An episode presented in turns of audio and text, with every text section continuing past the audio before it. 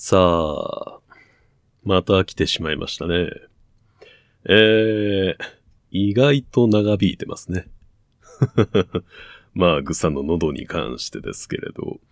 まあ寒いですしね。急になんか、寒くなって雪が降ったりとかもするようになった気がするので、ご体調にはお気をつけくださいっていうところですけど、ねえ話すネタをどうしようかっていうところがやっぱ悩みどころなわけなんですけれど、えー、今回はですね、まあ、ちょっと個人的に僕が好きなジャンルのゲームについてお話をしようかなと思います。というよりは、まあ、中身についての話っていうよりは、いろんなゲームの紹介になるような気はするんですけれど、まあ、ご参考に いただけると、えー、いいのかなと思う次第でございますね。はい。で、何を話すかというところに関してですが、箱庭作りについてです。はい。子供の頃やった覚えはありませんかね？箱庭。まあ、砂場とかでね、一区画をくく、囲って、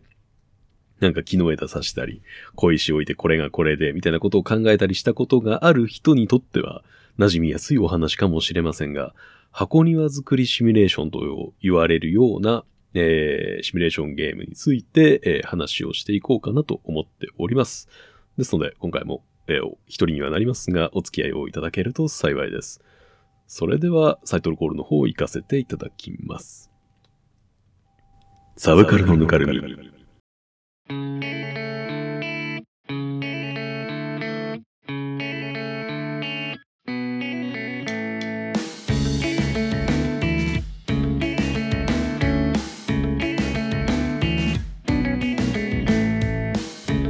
第62回。街も宇宙も箱庭に過ぎない。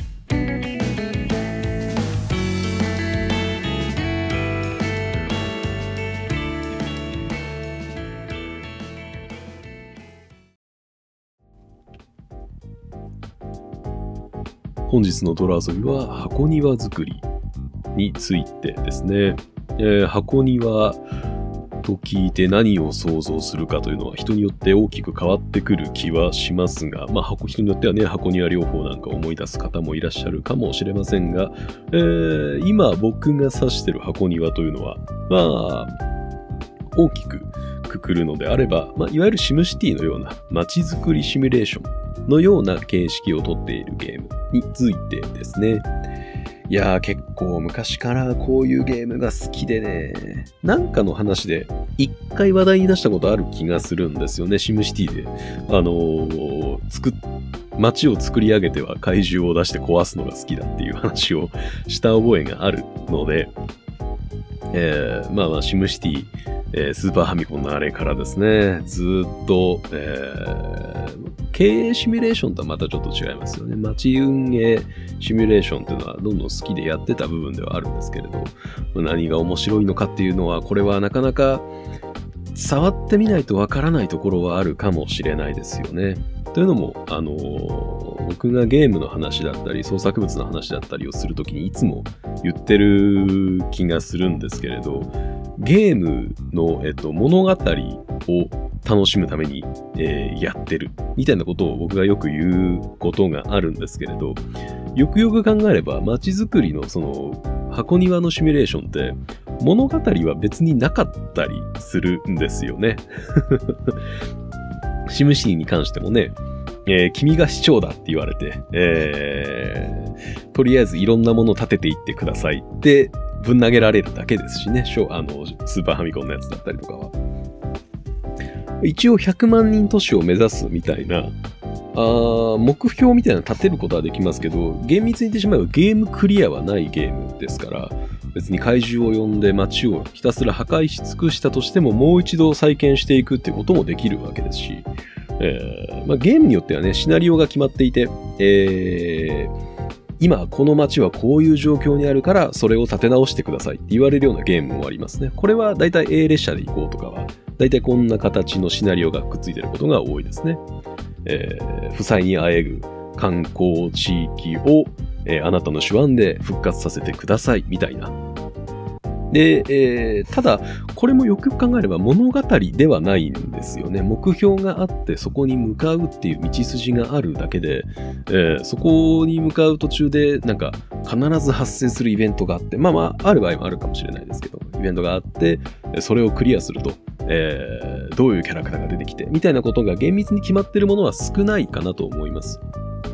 うん。そういうゲームの方が、まあまあ珍しいんじゃないかなとは思いますよね。というのも、やっぱり街づくり、まあ、箱庭を作っていく、えー、一つの限られた空間の中で自分で何かを配置して、それがどのように作用するかを考えて、また別のものを、えー、打ち立てていって、そこでのシナジーを作っていくようなもの、えー、ですよね。なんかデッキ構築みたいな ところに似てるのかもしれないなとは思いますよね。60枚のデッキがあって、何を何枚入れて、えー、何と何と何を順番に出していって、みたいなことを考えていくゲームなのかなという気はします。で、僕がこのゲームに、えー、物語的な、えー、なんでしょう、ゲームでしか体験し得ない物語があるのかどうかって言われると、やっぱあるとは思うんですよね。というのも、やっぱりなんですけど、自分の足跡そのものが物語になるゲームだと思うんですよね。ゲーム側がもちろんシナリオとして用意しているものを読んでいく面白さもあるんですけれど、自分が、えー、そのシナリオを作っていって、えー、体現していくような視点でプレイできるというのがこういう箱庭作りのシミュレーションゲームの面白さなんじゃないかなと、えー、言語化してみると思うところではありますね。えー、まあ、シムシティ、えーまあ、最近ではね、もうシティーズスカイラインに取って代わられた シリーズな気がしますが、まあ、シティーズスカイラインは、えっ、と、PS4 だったり、スイッチでも出てんのかな？えー、ぐらいには、もう有名な、えー、シリーズというか、えー、街づくりし、えー、ゲームになった気がしますね。箱庭作りゲームですかね。これは、何と言うんでしょうね。えー、だそうなんです。これ難しいのがね、シムシティとかをやったことがない人に、どういうゲームなのって言われた時に、説明が難しいっていうのは一個あるんですよね。まあ、シティーズスカイラインに限って言えば、えっ、ー、と、道路を引いて、その道路の脇に、えー、居住区だったり、まあ、商業地区だったり、えー、工業地区だったりっていうのを建てていって、まあ、一つの区域の人口をどんどん増やしていきましょうっていう本当にそれだけのゲームではあるんですけれど、例えば、まあ、居住地区だけを建てますよとなった時に、え、じゃあもうそこに住んだらその人たちはどこで働けばいいの？どこで買い物すればいいの？っていう問題が出てくるわけですよね。だからそれらを解決するために、えー、働く場所として工業地区を用意したり、もしくは働く場所プラス買い物をする場所として商業地区を用意したり、っていうことをやっていって、その街に暮らす人々の生活っていうものが、えー、うまく回っていくように、えー、していくゲームですね。で、シティーズスカイラインに関しては、関してというか、まあでも街づくりのこういうゲームに関してやっぱり特徴的なのは、あまあ、上下水道の配備だったり、電力の配備だったり、で、その電力が何によって生み出されるか、つまりは公害、えー、環境に対する配慮のシミュレーション、えー、また道路を引くわけですから、交通状態、えー、渋滞への対策、えー、どのような形でジャンクションをつけて、どういうふうに一方通行を配置するのか、みたいなところのシミュレーションができるっていうところが、やはり面白いところですよね。一手間違えば、まあゲームとしての都合上、ま、あの、渋滞が起こってしまうとかももちろんあるんですけれども、まあ、渋滞が起こらないように電車を引くとかもそうですし、自家用車じゃなくてバスだけ通れる道にするとかもそうですし、あとは、あの、シティーズスカイラインは、あの、やはり有志の方のモッドが非常に PC 版は充実しているので、中には、あ日本のある都市を、えー、再現してみました、みたいなことをやられる方もいらっしゃいますね。そういうのを見るのもちょっと面白いかもしれないですね。もしくは作りたい街、理想の街を作ってみるとかをする人もいるでしょうし、えー、海外の特徴的な構造をしているような街だったり、電車だったりを作ってみるんですね。電車の線を引いてみるとか、をする人もいるのかなとは思いますね。ここに関しては、えー、っと、リアルをこう自分のゲームの中に落とし込んでいくだったり、自分が想像した、まあ、例えば架空の街、架空の世界を、えー、ゲームの中で再現をしてみる。っていうところの面白さが一つあるのかなとは思いますよね。でもちろん、あの、うまくいった、うまく回っていっている、えー、その街が、えー、喜びもありますし、えー、やっぱりあの、ニョキニョキをね、楽しむ 人もいるかなと思います。ニョキニョキが何かわからない人もいるかもしれないですけど、まあ、居住地区とかをね、さっき言った地区を設定すると、そこに建物がどんどん建っていくんですけれども、ま、自動で建っていくんですが、その建物がこう、いろんな建物が建っていく様を、ニョキニョキこうね、本当に生えてくるような、まあ、工事のその段階があって、3段ぐらいに組まれたものがどんどんどんどん上がっていって、高層マンションになって、みたいなことを見ていくのが、あの、快感なんですよね。この感覚はね、やってみないとわからないだろうなとは思いますよね。なかなかこれを知らない人に伝えるっていうのはちょっと難しい部分があるのかなとは思うんですけれど。で、えー、まあ、箱庭作り。自分の決めたルール、えー、まあ、ゲームの中で決まっているルールにのっとって、えー、自分の管轄できるフィールドっていうのをどんどんどんどん拡張していって、それがうまく回っているっていうところをどんどんどんどん試していく、トライしていく、えー、ゲームかなと思います。で、有名どころとして、えー、シムシティとシティーズスカイライン、あげましたけれども、えー、個人的に、えー、Steam でね、えー、こういうゲームプレイすることが多いんですが、特にえー、好きなゲームが、あの、フロストパンクっていうゲームなんですね。フロストパンク。まだ多分話したことはなかったですよね。これ話したことあったらどうしようもないんですけど。フロストパンク。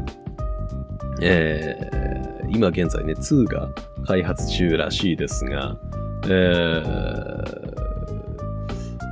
PS4 と、これも多分スイッチにも出てるんじゃないかな。えー、フロストパンクも同じように、まあ、ある一定のフィールドが与えられて、そこで建物を建てて、そこに暮らす人々を管理しつつ、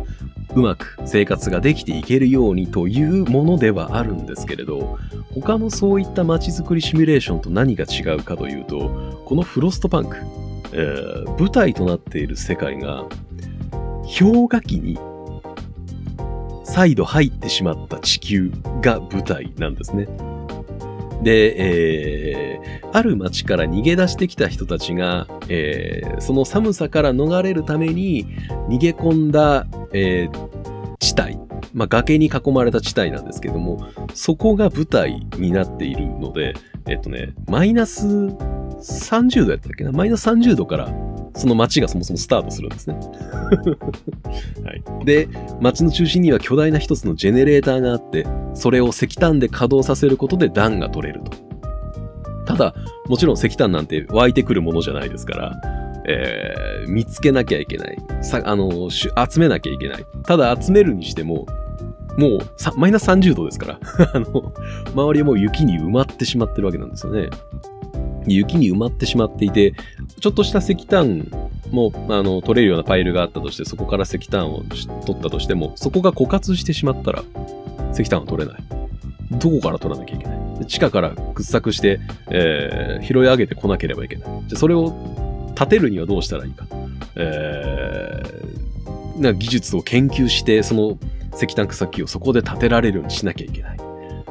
とか、そういったことをどんどんどんどん選択していく必要があるんですけれども、このフロストパンクは氷河期が迫っているからこそ、タイムリミットがあるんですね。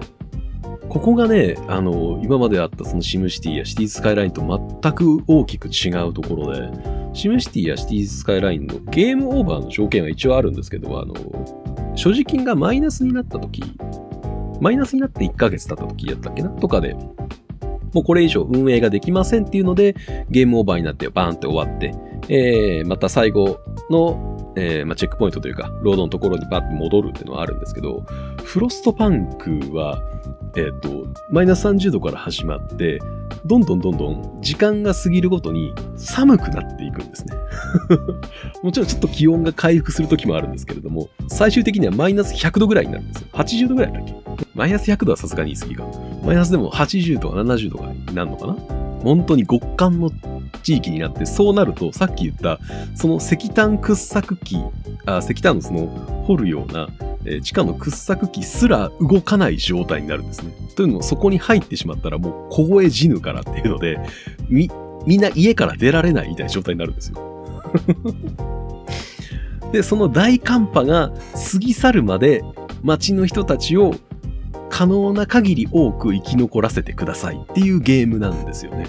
これがめちゃくちゃ面白いんですよ。そのね、さっき言った街の中心にジェネレーターがあるって言いましたけど、その街の中心にあるジェネレーターから円形の範囲内は暖かくなるんですけど、そこから一歩はみ出たらもう暖かくないっていうようなフィールドをね、その暖が取れるフィールドを形成することができるんですけれども、で、ジェネレーターをどんどん改良することでそのフィールドがちょっと大きくしたりはできるけれども、まあ大きくなるってことはつまり石炭の消費量が増えるってことなので、えー技術発展をしなければいけない、プラスリソースをより取るっていうことをどんどんどんどん両立していかなければいけないんですね。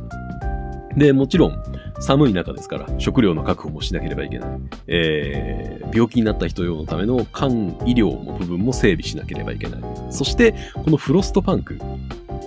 中盤で、ゲームプレイの中盤で大きな変化が訪れるんですね。何かというと、えーそもそもこれはイギリスが舞台のゲームになっていて、えーロンドンを見つけようが、確か初めの目的になってるんですよね。で、ロンドンには、あの、生き残りがたくさんいて、資源とかもいっぱいあって、そこではちゃんと人間の社会が存続しているはずだっていう希望のもと、えーその、ジェネレーターの地域の人間たちは、なんとか日々をしのいで、探索隊を出して、ロンドンに人を派遣して、なんとかみんなで助かろうっていうことをするんですよ。でその探索隊を送る過程で、えー方々にある、まあ、キャンプだったりとかで、生き残りが見つけられたりするんですね。で、ここでね、選択肢が現れるわけなんですね。つまり生き残りがいるわけですよね。あ、助けなきゃなって思って、助けて、じゃあそのジェネレーターの地域に連れて行きます。自分の町に連れて行きますってなったら、何が起こるかというと、人が増えるわけじゃないですか。じゃあ、住む家が必要になりますよね。そして、さらにその人たちを養う食料が必要になりますよね。もし怪我人がいたらそのための病床が必要になると。では、そのためのリソースもじゃあどこかで確保しなきゃいけないってことになっていくじゃないですか。ここの管理ですよね。そう。だから時には、えー、人を、ね、街の、街の外で見つけたキャンプの中で生き残っている子供たちを見捨てて、えー、街には入れない選択肢を取ることもできますし、全員を受け入れることもできますし、病人は排除して健康な人間、労働力だけを確保するということももちろんできます。ここの選択というのが非常に大きな部分ですし、さっき言ったその中盤の大きな変化っていうのがもう一つあって、そのロンドンを、えーロンドンからの生き残りが街に到着する時があるんですね。で、その生き残りが何を告げるかというと、ロンドンはもうすべて雪に閉ざされてしまったという絶望を告げに来るんですね。そう。このゲーム何が面白いかというと、リソースの部分ね、管理する必要がありますって言いましたよね。ただ、この画面一番大きく、えーメインの画面で表示されてるリソースが2つあって何かというと、希望と絶望ゲージがあるんですね。はい。そうなんです。このゲームは氷河期に、雪に、雪と氷に閉ざされかかっている街の人たちの絶望と希望を管理する必要もあるんですね。さっき言ったリソースが足りないがどんどん続いていけば絶望がもちろん増えていきますし、十分な食事と十分な病床が確保できているのであれば、人々の心に希望が芽生えていくわけなんですね。ただ、そのロンドンから生き残りが最後に告げたロンドンはもうすでに雪と氷に閉ざされて、このジェネレーターの周り以外に人は生きていないかもしれないと。いうことを告げられた時に何が起こるかというと、巨大な絶望にこの街の人々は打ちのめされるわけなんですよね。希望が相当に減少して。で、そこで何をする必要があるかということで選択をまた迫られるわけなんですけれど、この絶望と希望を管理するために、主人公であるプレイヤーは何を選ぶのか。秩序による街の管理か、信仰による街の管理か。この二つの軸を求められるんですね。これは二者択一でどちらかを選んだらもう片方はそのゲーム中では選べなくなります。で、秩序とは何かというと、えー、人による監視だったり、えー、なんでしょう、犯罪者の告発であったり、まともに働いてない奴がいる。だったらそれを捕まえる必要がある。つまり、厳しく取り締まるということによって、えー、全員が絶望に飲まれるんじゃなくて、せめて今目の前にある目標をクリアしていくことで、この状況を改善しようという試みを取るか、信仰という軸を持って、えー、こんなに辛い現実があるけれども、祈ることが人々を救うということで、えー、例えば教会みたいなものを建てて、祈る場所をつけたり、えー、建てたり、えー、全員で、えー、そういった価値観を共有することによって希望を増やしていくのかという選択を迫られるんですね。これがね、面白いんですね。どれも一長一短で、えー、例えば監視をすることによって、まもちろんね、あの、絶望がちょっと下がったりはしますけれども、えー、絶望が大きく下がる、かつ希望がちょっと減少する、みたいなこととかもあったりするわけですよ。都合のいい選択はあまりなかったりするので、何かアクションを起こす、えー、ためには食料が必要とかにもやっぱりなってきてしまう部分ではあるので、そこの二者択一をどんどんと迫られていくという、この感覚、サバイバルゲームのね、あのー、なんでしょうね、まあ、ラストとか、ああいうゲームとかにちょっと近い部分があるのかもしれないですが、それを箱庭のシミュレーションする中で行えるっていうのが、とても面白いゲームなんですよね。そう。だから一人も犠牲者も出さないっていうプレイを目指すのも良しですし、えー、例えば、まあ、秩序とその信仰以外のね、えー、普通の町の法律としてこれを採用するしないとかもあったりするんですけれど、この町の住人にはそもそも労働者とエンジニアと子供がいるんですけれど、えー、住人としてカウントされてる、えー、なんて、種別に関して言えば、例えばさっき言ったその技術研究に関してはエンジニアしか行うことはできなかったりするものがあるんですが、えー、この町の法律として子供を働かせるのか働かせないのかとかも選べるんですね。つまり子供を働かせないことを選択すれば、町の人間の希望はちょっと増えるんですね。やはり。で、町の子供も単純労働に就かせる必要があるとすれば、やはりどうしても絶望が上がってしまうと。子供にまで働かせることを強いらなければ、俺たちはもうやっていけないんだっていう、あの、皮肉めいたメッセージとかポンって出てきたりするんですね そんなこと言うてる暇あるとこいつ働けやとか思いながら、ね、そんなことを思いながら、え選択をしていくわけなんですけれども。ね、そうやって子供を働かせました。じゃあちょっと労働力が確保できたから、その働かせるを選択しない限り、子供として分類されている種別の人間は、えー、労働に、さっき言ったその石炭を拾ってくるとかに当てることができないので、町の人口は多いんだけれども、働けない奴が一部いるみたいなことになってる。それを解消するために働かせますと。ただでも働かせて、えー、ちょっと寒い場所で作業をさせました。体調が悪くなりました。なった時に親が出てきたりするんですね。親が出てきて子供が倒れているので、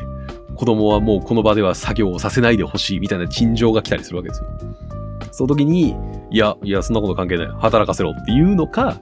しょうがない。ちょっと24時間、ちょっとそいつはちゃんと休ませて、えー、体を健康に保てという風な選択をするのかというのも全てプレイヤーの判断に委ねられるわけなんですね。まあ最適解というか、こうやれば楽にクリアできるっていう選択はね、やっぱり、えっと、結構昔のゲームなので、もう、あの、ある程度、えー、できてるものではあるんですけれども、ぜひね、はじめ、ワンプレイ、ファーストプレイは何も見ずにもう本当に手探りでやってみてもらいたいですね。この二者択一の世界っていう部分。あちらを立てればこちらが立たずっていうところが、すごくうまく演出されてる部分でもありますし、また、さっき言ったそのシムシティやシティーズスカイラインっていったゲーム、まあさっき言った通り終わりがないゲームって言ったじゃないですか。100万人都市目指すことができても、えー、まあなくな、なんか潰れたとしても再建ができると。で、フロストパンクは明確に終わりがあるんですね。さっき言ったそのマイナス100度近くになるような大寒波が過ぎるまで街を存続させることがそもそもゴールなので、それがクリアしたら、あの、エンディングのスタッフロールがちゃんと流れるんですよ。結構ね、街づくりのシミュレーションゲームでそれが流れるって珍しいんですよね。意外と。ないんですよ、ゲームクリアがそもそもあるゲームが。そこがすごく個人的には好きですね。さっき言った通り、その、街を壊すのも僕は好きなので、あの、なんで壊したくなるかっていうと、成長していく過程を楽しみたいからなんですね。そう、街がどんどん発展していって成長していって、ああ、すごいなんか今、ちょっとリソースと、あのー、管理の部分がひりついてきてるけど、あ、ここうまくやったら、えー、うまく回りそうっていう、そのちょっとしたひりつきを楽しんでいく過程をどんどん楽しんでいって、やっぱりこういうゲームって、リソースが潤沢になればなるほど、もう何もしなくても回る状態にどんどんなっていくものじゃないですか、やっぱり。食料がどんどん余っていくものでもありますし、えー、まあこのゲームね、フロストパンクにおいても、基本的にはどんどん石炭とか食料とかいう部分は、あの、どんどんどんどんその、それを採取できる、えー、施設をどんどんアップグレードしていけば、どんどん確保はね、容易にはなっていくものではあるんですけれど、そこをアップグレードを、じゃあどの順番でやるかとか、どれをまず優先的にアップグレードする必要があるのか、で、人をどのタイミングで迎え入れるのか、とかがうまくいけば、えー、いいんですけども、一手間違ったらどんどんどんどん後ろ倒しになっていくし、えー、死者がどんどん増えていくし、大寒波に至ったタイミングで、えー、食料の備蓄がちゃんとなければ大寒波が襲っている最中はみんな誰も作業ができなくなるね。食料を確保することもできなくなれば石炭も取れないっていう状態になってしまうので、そのタイミングで確保できている備蓄の量がどれだけあるかっていうところも大きく運命を左右していくものでもあるんで、そこがね、その過程を毎回毎回楽しめるっていうのがいいんですよね。うん。で、さっき言った秩序のルートと進行のルートがあるので、どちらが、えー、っと、まあ、一回こっちでやったら次こっちでやってみようかなももちろんできますし、さっき言った通り二者択一の選択がすごく多いゲームなので、今回こっちやったけど、まあ、前回買っちゃったけど、今回こっちにしてみようとかが、えー、繰り返し自分でリトライがすることができるので、これがね、やっぱり非常に面白いですよね。まあ、2が出るのもうなずき、うなずけるものでもあると。ね。まあ、ワンプレイね、大寒波が来るまでって考えると結構長いんですけど、ワンプレイでそこまで行くのは。でもそれでも、このゲームには終わりがあるんだと思ってやっていける、えー、シミュレーションゲームなので、とっつきやすいものなんじゃないかなと思うんですよね。街づくりの面白さとか、そのシミュレーションとしてリソースを管理していく、えー、部分の面白さに気づくものとしては。あと、シビアなね、ゲーム性もありますし、えー、人によってプレイの方針とかがいろいろ違うのも面白いですね。いろんな人のプレイ動画とかも見てみると面白いかなと思います。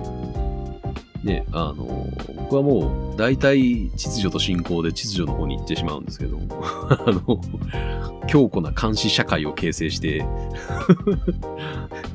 えー、監視塔と監視員がひたすらに街の中を巡回し続けて、えー、現場監督が劇を飛ばして作業の効率を上げるみたいな、えー、ディストピアが形成されるんですけれど。進行なんてね、クソの役にも立たねえわ、つって、地図上に走ることが多いですが。えー、ね、面白いのがね、このゲーム、エンディングでね、スタックロールが流れると言ったじゃないですか、大寒波があった後に。で、大寒波が過ぎ去った後に、あの、この市民の声みたいなのがね、この、ま、画面の、メイン画面の下の方からポップアップどんどんしてくるんですよ。やったこれで俺たちは生き延びることができた街の利用、街のリーダーのおかげよみたいなことをバンバン言ってくれるんですけど、それの後にね、あの、スタッフロールというか、えー、エンドロールのタイミングで、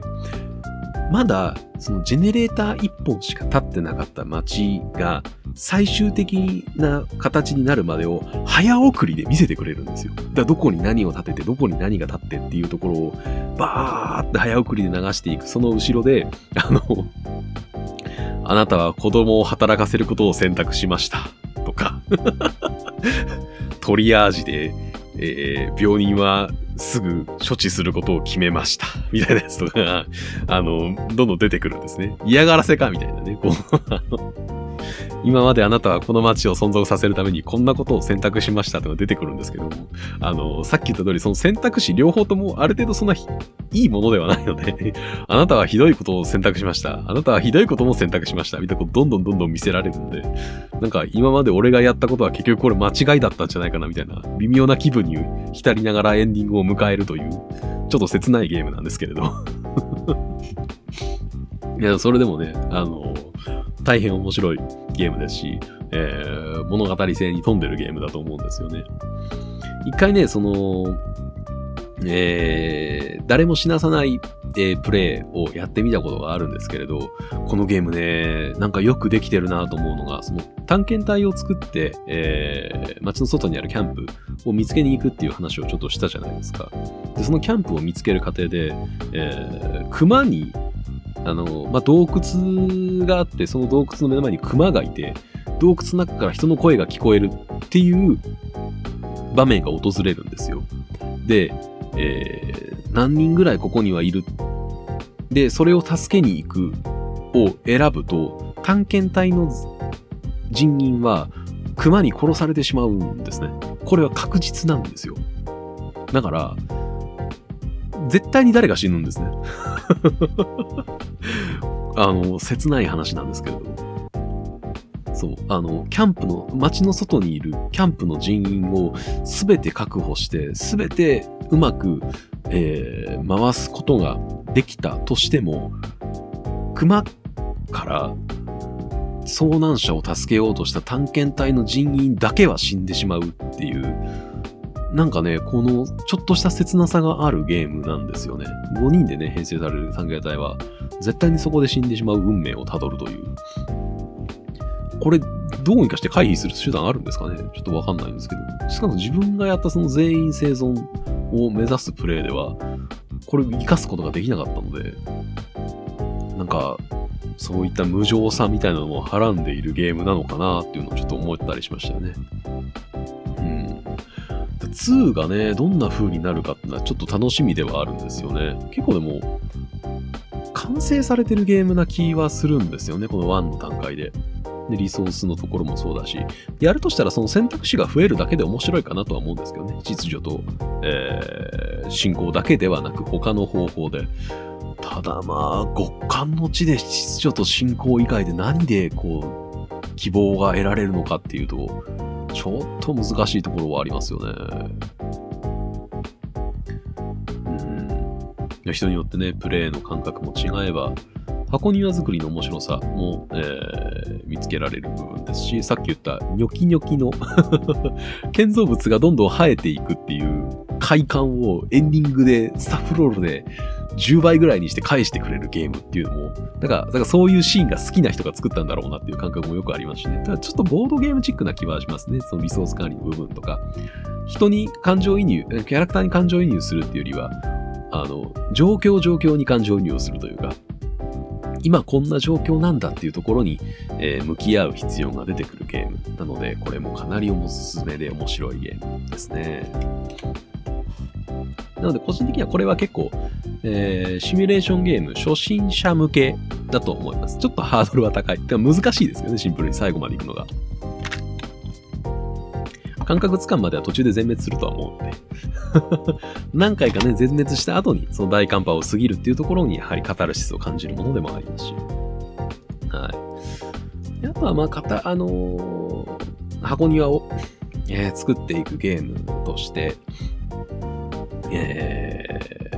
ー、ね、今お話ししたのは、えー、すごくミクロな一つの町、えー、イギリスの中の一つの地域の一つの町っていう、えー、町の規模としてもそこまで大きくないものですしね、えー、人数もめちゃくちゃ増えたとして500人いかないとかじゃなかったっけな。ぐらいのところになってくるものではあるんですけれども、えー、まあ、箱庭というか、えまあ、個人的には箱庭芸に近いなと思ってる部分ではあるので、えー、やっぱりお話ししたいのは Stellaris ですよね。 Stellaris。えー、 Paradox エンターテイメント。まあ、 Paradox が送る、えー、銀河開発シミュレーションゲームですか。これはね、まさにミクロな話からマクロな話まで、えー、シミュレーションは行えるんだなというところではありますが、銀河系をシミュレーションするという箱庭系ですね。はい。ある一つの銀河系の中で、えー、宇宙、宇宙に進出した、えー、陣営というか、えー、を、まあ、運営していく、うん、ゲームにはなります。これもね、あの、エンディングらしきものはあるんですけど、まあ、お、あまあ一応エンディングはちゃんとありますね。開始年という終了年があるので、終了年で、あの、嫌顔でもゲームは終わってしまうものではあるんですけれども、そこに対応するのが一つ目的。まあ、だから、えっ、ー、と、エンディングの概念がちゃんとあるシミュレーションゲームではあるんですけれども、そこに至るまでの過程がめちゃくちゃ長いっていう ところはあるので、えー、大抵の人がそこに行き着く前になんか新しいゲームを始めてしまうような気はするんですが、ステラリス、えー、銀河系をシミュレーションするということで、まあね、母星をその地球にすれば、えー、地球から一番近いアルファケンタウリ星だったりとか、えー、実際の宇宙のニュースで出てくるような星の名前、えー、銀河系の名前とかも、えー、再現がされてるものでもありますし、え、星に至ってはどのような、えー、星なのか、つまり恒星としてどういう風な成り立ちを持っていて、こう光ってるっていうことはこういう星なんですよ、みたいな解説とかがね、ゲーム中に含まれてるものでもあるので、より没頭できる、えー、没入感のあるゲームかなとは思うんですけれども、この銀河を箱庭に見立ててやるというか、えー、この銀河系の中に自分たちの陣営以外にも他の陣営も山ほどいて、で、それらが独自に動いていて、えー、そことなんでしょうね。か、見合ったり噛み合わなかったり みたいな交渉とか戦争とか、えー、陣地の取り合いとかを行っていくっていうところが、なんでしょう、非常に夢のあるシミュレーションだなという気はするんですよね。これもだから、あの、ゲームのシナリオとして、えー、イベントはあったりするんですけれども、明確な物語があるわけではなくて、ランダムイベントがね、いっぱいあるので、えー、何かを調べた時に一緒にこのランダムイベントも発生しますとか、そういったものをどんどんどんどん楽しんでいくものではあるので、自分で物語を作っていくっていうのももちろんですし、えー、自分が頼った、自分が選んだ選択っていうのが物語になるというところがやはり面白いところになりますね。本当に無限大の可能性がえー、あるゲームですし、いろんなね、鳥が進化したやつとか、あの、えー、獣が進化したやつとか、まあね、自分のその陣営の主義とかも選べるわけですよ。物質主義だったり、精神主義だったり。まあ、物質主義に傾倒すれば、ロボットだったり、機械工学っていうところをどんどんどんどん深めていくこともできますが、精神主義に傾倒した場合に関しては、えー、そういった機械的なロボットの、えー、建造だったり、製造だったりっていうところが不可能になってしまったり、みたいな縛りが自然に発生して、えー、それぞれがそれぞれの陣営の個性になっていくと。いうものでもあるんですけれども、本当にね、宇宙をシミュレーションしているかのような、えー、スケール感と、細かい部分のディティールへのこだわりと、えー、愛を感じられる ゲームかなという気がするんですよね。ちなみに今ね、Steam のこのステラリスの一番、えー、評価されてるレビューが僕は大好きなんですけれど あの、えー、ね、Steam のレビューってね、あの、ご存知の方もいるかもしれないですが、プレイ時間が出るんですね。そのレビューをした人のえー、何時間プレイしました。だからまあそのレビューは信用に足るみたいなことで参考になったとか面白かったみたいなことを押せるボタンがあるんですけれども、このステラリスの、えー、レビューの一番上は何が書かれているかというと、おすすめしませんになってるんですよ。え一番みんなが参考になってるのにおすすめしませんなのって見ると、プレイ時間が、えー、1500時間とかなってるんですね。え ?1500 時間やっておすすめしませんって本文見ると、留年しましたって書いてある。はい。それぐらいにはやっぱ中毒性があるんですよ 実際でもね、あの、これに、これに一番ハマってたタイミングが僕もなんか寝る間を惜しんでやってましたね。普通に朝までやってた気がする。うん。夕方始めて朝までやって、それでもなんかやり足りなかった覚えがあるぐらいのゲームですね。いやー、これの完成度はやっぱね、すごいですよね。なんかでも敷居高そうなように見えてしまうのはちょっともったいないなとは思うんですよね。宇宙舞台にしてたりとか、SF なんでしょうとかっていう風な見方をしてしまうと、ちょっとね、もったいないなとは思うんですけれど、もっとライトに、ね、楽しんでいけるゲームでもありますし、うーん、まあ 4X ゲームですよね。えー、箱庭ゲーかつ 4X ゲームっていうところがちょっと近いのかもしれないですけれど、その良さがいっぱい詰まってるゲームなので、これも、ステラリスもえー 触れてみてもらいたいなとは思います。フルプライスのゲームと比べると全然安いのも確かですし、まあセールもありますし、ただまああの、時間を、時間を溶かしたところでちょっと文句は言わないでほしいなと思うんですけれど。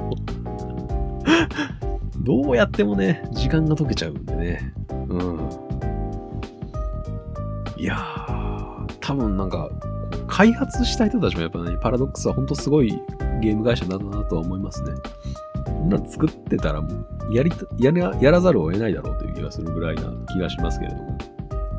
はい。なので、まあ、ミクロな、えー、箱庭の経営の面白さ、シミュレーションの面白さっていう部分と、よりマクロな、壮大なテーマ、えー、広大な空間になったとしても、そこで行われる、えー、シミュレーション、まあ、リソース管理して、えー、どういう困難があった時に何を選択するのかっていう部分は、プレイヤーに委ねられるっていうところ。で、それの結果が物語として、そのゲームの物語として形成されるっていう面白さ。ここを、えー、やはり個人的にはその箱庭シミュレーションをプレイする上では、えー、一番面白いところだと思うので、ぜひフロストパンクからでいいと思うので、ステラリスはちょっとハードルが高いですしね。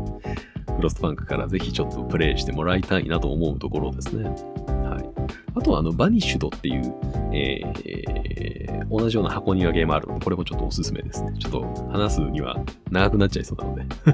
この辺りで留めておこうかなと思うんですけれども。ですので、なんか、そういったゲームで、えー、おすすめのものがあったら、誰か教えてください。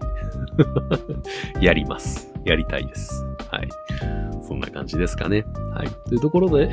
えー、本日の泥遊びは、箱庭、えー、シミュレーションゲームでした。